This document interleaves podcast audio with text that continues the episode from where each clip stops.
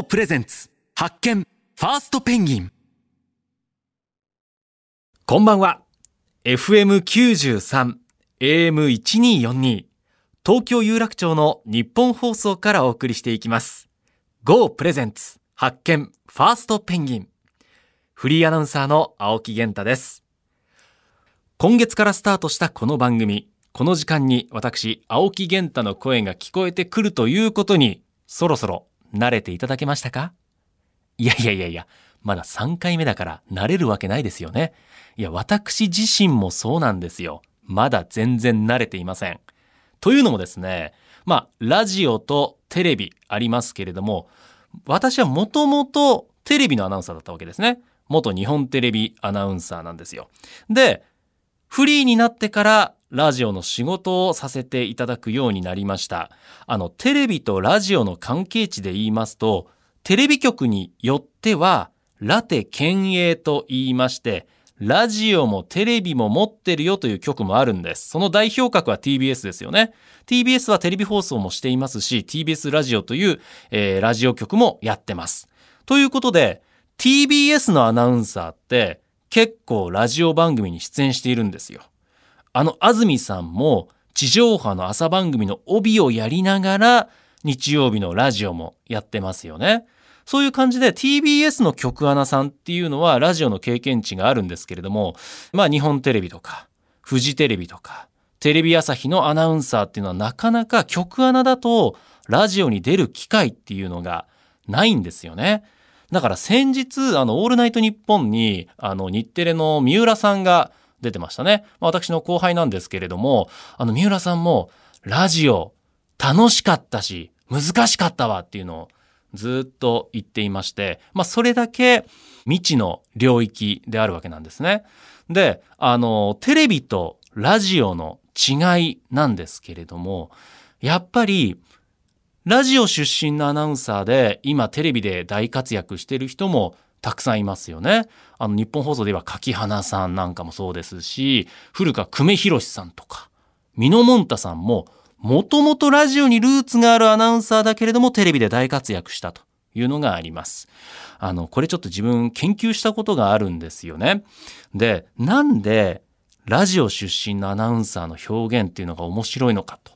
いうことを考えたときに、やっぱり映像がないですよね、ラジオは。映像がないから言葉で全てを伝えないといけない。で、そういう時に、テレビのアナウンサーは、もうご覧くださいで終わる場合があるんですよ。で、もちろんそれが悪いわけではなくて、絵に力があって言葉がいらないという時もあるから、それはそれでいいんですけれども、例えば画面に赤が映し出されていた時、ともすれば、テレビのアナウンサーはご覧くださいで終わりです。もしくは、赤です。で終わりなんですね。あとはもう視聴者の皆さん見たらわかるでしょという話なんですけれども、ラジオはそうはいかない。ということで、赤一つとっても真っ赤なのかとか、真紅だとか、朱色とか、ワインレッドとか、赤一つとってもやっぱり表現っていうのがたくさんあるんですよね。で、その点、ラジオ出身のアナウンサーの方々っていうのは本当にその言葉の引き出しが多い。これは感じます。なので、やっぱり僕はテレビからラジオに来て、もうちょっと例えば語彙力とか、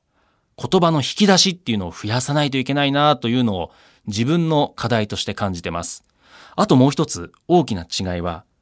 私は今、リスナーのあなたに向かって話しています。これ、ラジオはあなたに対して話すんですよね。でもテレビって不特定多数の視聴者の皆さんに話してるんですよ。これ不思議な違いで、どちらも公共の放送ですよね。電波を飛ばしている公共の放送なんですけれども、ラジオの方が喋り手とリスナーさんの距離がやっぱり近いなっていうのを感じてます。テレビっていうのは本当にこういろんな場所に住んでいるいろんな年代のもちろん性別も違うしいろんな考え方を持っている人たちに向けて視聴者の皆様という言葉に全てを内包して話しているんだけれども、ラジオの方が、今私の目の前には誰もいません。誰もいないけれども、今聞いてくださっているリスナーのあなたに向けて話しているっていう感覚なんです。まあ、感覚なんですって自分で言ってるんですけど、これあのフリーになってラジオの仕事を始めてから一番最初についた番組のプロデューサーさんに私が言われたことなんですね。そういう意識で話してください。まあ、ですので、このファーストペンギンも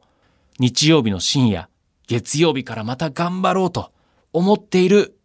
あなたに向けてお話ししていきたいと思っています。というわけで、青木源太がお送りする発見ファーストペンギン。今日もどうぞよろしくお願いします。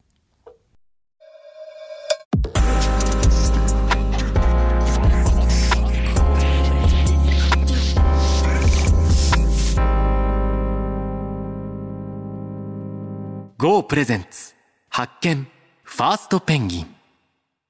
FM93 AM1242 東京有楽町の日本放送からお送りしています。GO プレゼンツ発見。ファーストペンギン。リスクを恐れず真っ先に新たなビジネスや未知のジャンルに飛び込むファーストペンギン。そんな勇気とチャレンジ精神を持っている方をゲストに迎えましてその世界になぜ飛び込んだのか。その先にどんな未来を見据えているのかなど様々なビジョンを伺ってリスナーのあなたと新しい発見を探していく番組です。さあ、本日番組を一緒に進めてくれるのは、ザ・クリエイティブファンド LLP 代表パートナーの小池愛さんです。よろしくお願いします。よろしくお願いいたします。あの、初回2回目と小池さん、はい、そして GO の松田さんということでしたので、3回目の放送の今日が事実上の番組最初のゲストということになりますね。すねはい。株式会社ループの代表取締役社長兼 CEO 岡井大樹さんをお迎えいたします。まずは小池さんにですね、はい、ループがどんな会社かということをご説明お願いします。はい。えっとですね、現在東京、大阪、横浜、京都あたりにあのお住まいの方とか、うん、あの訪れたことがある方はもしかすると道端であの電動キックボードが走っているのをこう見たことがある方もいらっしゃるかと思うんですけど、はい、増えてきましたよね最近ね、はい、そのキックボードを運営しているのがループの会社になります。でまあ今日はね実際それってあスタートアップがそれやってるんだとかあとどんな人がどんな経緯で作った会社なのかあとはその裏にある事業の苦労なんていうのもあのお伺いできたらなっていうふうに思っております。街中でループを見かける機会っていうのは本当に増えましたから最近ぐいぐい来てるというのはリスナーの皆さんもね、ね、知っていることだと思いますので、はい、お知らせを挟んでからそのループの岡井大樹さんにたっぷりとお話伺ってまいります。お楽しみに。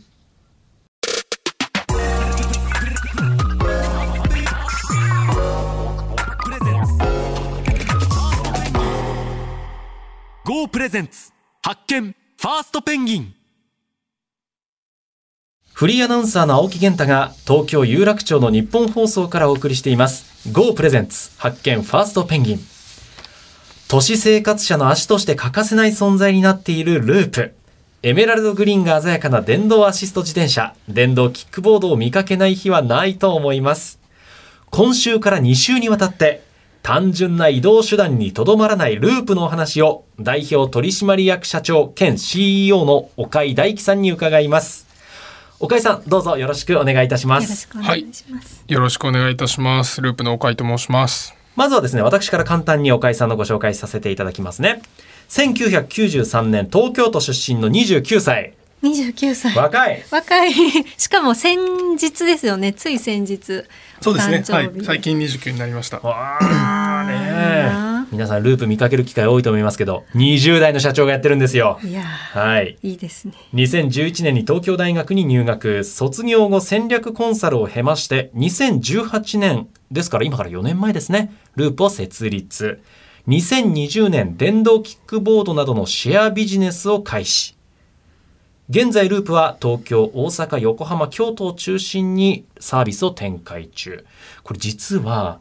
私が今住んでるマンションの向かいのビルにも、ループのね、あの、駐輪場というか拠点？なんて言うんですか、はい、あれは。ポートと弊社は呼んでます。なるほど、はい、ポートができましたし、あの、大阪に行く機会も私非常に多いんですけど、うん、大阪でも目にするようになりましたね。ありがとうございます。結構増えてまいりました。うん。小池さんもかなり目にしますよね、ループはね。はい、もう日常茶飯事で、最初はなんか、あ、ポートがここにもできた。あそこにもできたってちょっと目新しかったんですけど、うん、今ではなんかもう当たり前になってしまって、うん。なんか、なんだろうな、例えば、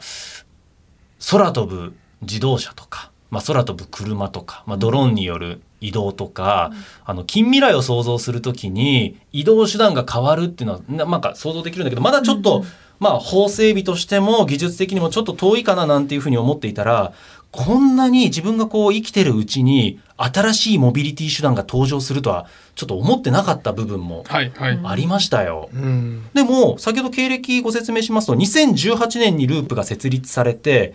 シェアビジネスを開始したのは2020年ここ2年間ぐらいラグがありますけれども、はいこの辺りの歴史を教えていただいてもいいですか？はい、そうですね。その、まあ、18年にループをもう創業した時点で、モビリティの会社をもう実際進めようということが決まっておりまして、それは軸は電動キックボードだったんですか、はい、そうですね。あの、キックボードと確定はしてなかったんですが、電動で一人乗りで小型の乗り物ですね。なので、電動アシスト自転車だったりとか、超小型バイクだったりとか、うんあとはその電動じゃないキックボードとか、まあそういうちょっとまあ一人乗りで、えー単価がまあ20万円以下の乗り物ですね。えーの中で、えっ、と、まあそれをですね、街中に大量に配置して、それをスマートフォンを通して有機的につなげるような新しい公共交通を作るチャンスがあるんじゃないかと。いうことで、えっ、と、まあ、事業モデルの模索とともに、でも実はですね、電動で小型の一人乗りの乗り物って実は法律的には全てバイクに該当してしまうことになってまして、海外と違って日本だと、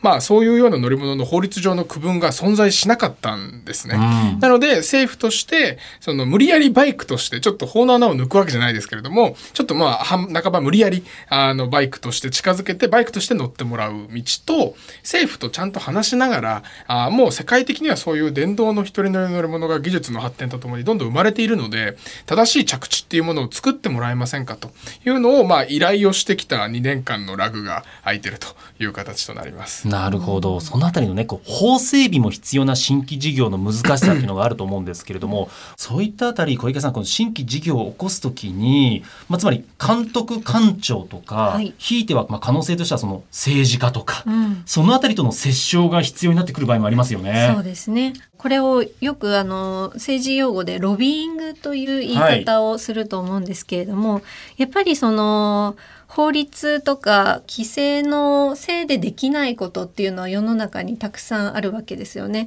そうなると大企業がそういった動きに取り組むっていうのはあの非常にハードルが高いわけなんです。はいな。のでそこで登場するのがやっぱりスタートアップ。うん。で岡井さんみたいなこうあの何か物事を変えるぞという人が会社を立ち上げるだけではなくてですね政治家であったりとか地方自治体であったりとかそういう方々に働きかけをいかにあの海外では例えばこういう実例がありますよとか国内でも実証実験でこういう安全性があの認められてますよみたいなお話をしていって特別に特区とかであの規制を撤廃してもらって実験からスタートしていく。それでビジネスを始めていくっていうのがやっぱりスタートアップならではというかそういった動きをするあの起業家っていうのもあの出てきてます。うん、なんかこう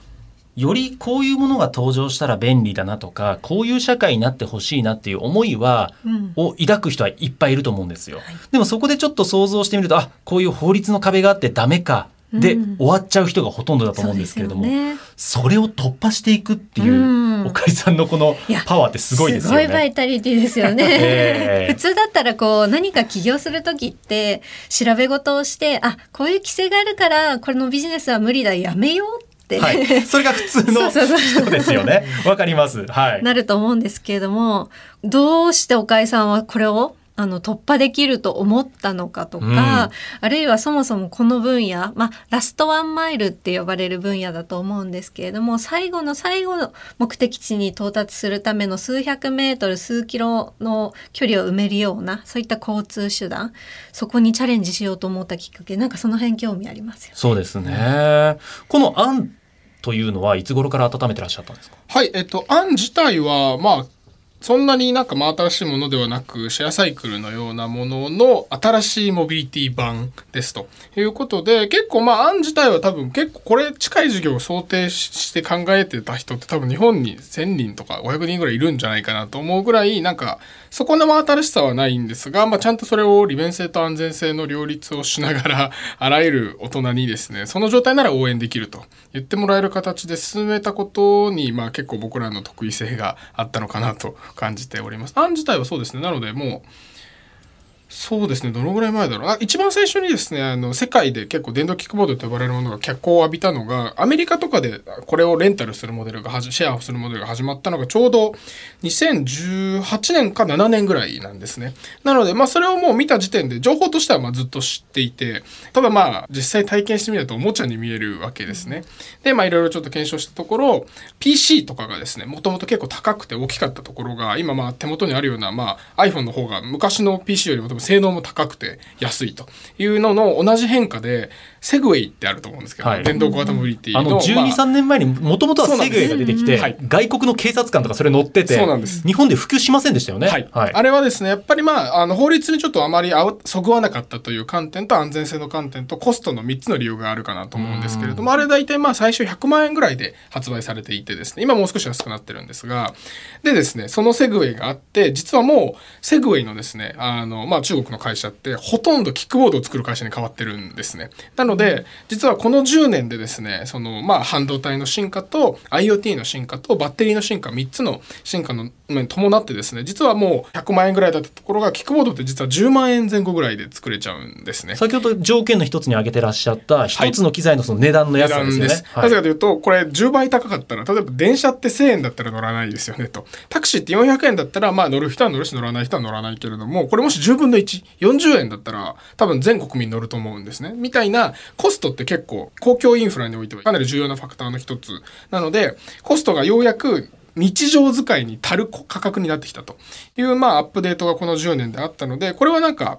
ちょっと新しいおもちゃが出てきた変化というよりは大きいその半導体とバッテリーと IoT の進化の結果生まれてきたものの一つだよねということでまあこういうちょっとキックボードが正解かは正直ですね。ループもまだ分かっていないところなんですが必ず今後やっぱ現れるものはですね多分排気ガスを出すものではなく電動で。でしかも国民の4分の13分の1が高齢者になっていく中でそれを誰かが誰かを運ぶ構図では多分なくなるはずなので一人乗り。でしかもまあ日本のような都市構造であれば、えー結構大きいとですねもう置く場所がないんですよね。でシニアカーって結構まあ高齢者が乗るあのまあ電動車椅子の発展系みたいな乗り物なんですが、これもですね、都市部って全然普及してないんですね。んこれは値段が高いのと、あとマンション入らないんですよ、あれって。ちょっとした段差がね、そうなかなか厳しいですよね。みたいな意味でサイズ感の3つの観点の邪魔があるので僕らとしてはそれをまあ解決するような電動小型一人戻りのモビリティに勝機があるのではないかということでそもそも立ち上げていざまあ実際のまあファーストケースとして形になったのが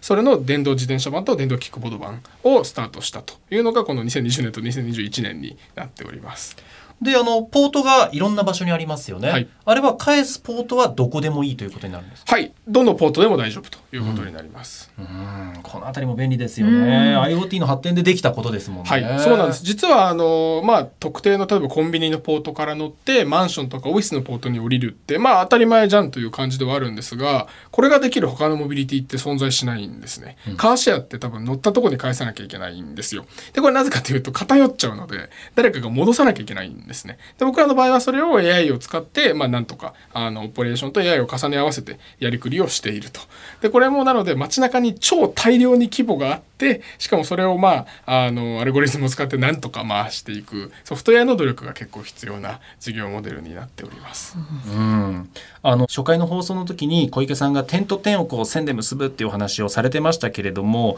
岡井さんの場合はまさにその、まあ、IoT の発展とその本体が安くなったこととか、はい。あバッテリーが小さくなったってことと、はい IoT の発展っていう点を全部つなげてそれで新たなうん。こう事業が生まれるっていうことですよね。かつ僕らとしてはですねそもそも実はこの2018年に設立する前から少しずつ準備は実はしていて6個ぐらい事業を作っては潰してを繰り返して今のこの事業に至っていて介護士をスマートフォンで短時間でそのご自宅に派遣するサービスみたいな介護士ですね。その今国の派遣さ派遣のその保険制度の適用内でもやることもできるんですが、これだとその寝たきりではなく、ちょっと歩けるけど、日によってはなんか起きれないおばあちゃん。うちのおばあちゃんそうだったんですが。あの、認定がちょっと厳しかったりしますよね。そうなんです。は、はい、実は週に2日しか来てくれなかったりするんですね。でも、共働きだったので、両親がですね、その残り5日どうすんのみたいな。で、しかもその中で、なので、じゃあ、あの、自営業だったんですが、家で仕事をするようにしていたんですが、やっぱいくつか出先に出なきゃいけないみたいな瞬間が出た時に、この4時間だけどうするのみたいな。時に、まあ、仕事辞めなきゃいけないのかみたいな時に、こういうニーズだけって結構日本中に散らばってるんだろうなと思っていて、はい、みたいなのを解決するものを最初実は作ろうとしたりとかしていて全てあの先ほどのその点と点をつなぐの話でいくと日本という土地のですね特性みたいなものも同じくつなげてこれに至ったなと思ってまして、うん、やっぱり日本って、まあ、かなり高齢化が今後進んでいくのでその都市の構造がですねこれまでずっともうどのぐらいでしょう？100年以上前に鉄道ができて、でできた結果、駅の周りには不動産が結構オフィスも家も、えー、まあ、ついできてきたんですけれども、駅から離れると結構急に何もなくなっちゃうんですね。で、東南アジアのように全員がですね、バイクとかで移動していると、ドアトゥードアでマッサージ師とか介護士とかの派遣がすごく楽なんですね。日本の場合って、でも、えっ、ー、と、鉄道を使わずに、えー、ドアトゥードアで特定の2拠点を移動しようとするとかなり時間がかかっちゃうんですね。みたいな含めて、鉄道が前提になっている街みたいなのが、これまでの日本の都市づくりなんですけれども、それをですね、ね、まあ、よりちょっと新しい人口の変化に合わせてアップデートしなきゃいけないんですけれども、それってすぐできないんですね。鉄道とかバスってもうすぐ路線変更できないので、僕らのようなこのスマートフォンを生かした新しい、え公共交通を鉄道がある前提で、プラスで作っていく必要があるよね、みたいな、この、まあ、なんていうんですかね、日本の今後50年で生まれてくるであろうニーズみたいなものと掛け合わせてこれに至ったというのが実は最初あります。うんこのあたり、岡井さんが描く未来、そして社会全体に対してどういう影響、変化を与えていきたいかということに関しては、また来週お伺いできればというふうに思います。はい、あっという間に時間が経ってしまいました。岡井さん、また来週よろしくお願いいたします。ありがとうございます。